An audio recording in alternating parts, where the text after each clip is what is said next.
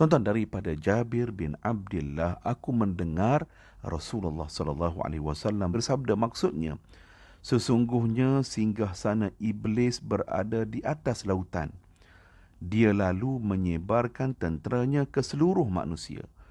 Syaitan yang paling tinggi darjat di sisinya adalah yang paling besar kerosakannya. Salah seekor syaitan melapor ya. Aku telah melakukan itu dan ini iblis berkata engkau belum buat apa-apa engkau belum buat apa-apa Syaitan yang lain pula berkata, Aku berjaya memperdaya seseorang sehingga dia menceraikan istrinya. Iblis mendekati syaitan ini dan berkata, Engkau hebat. Hadis riwayat Imam Muslim.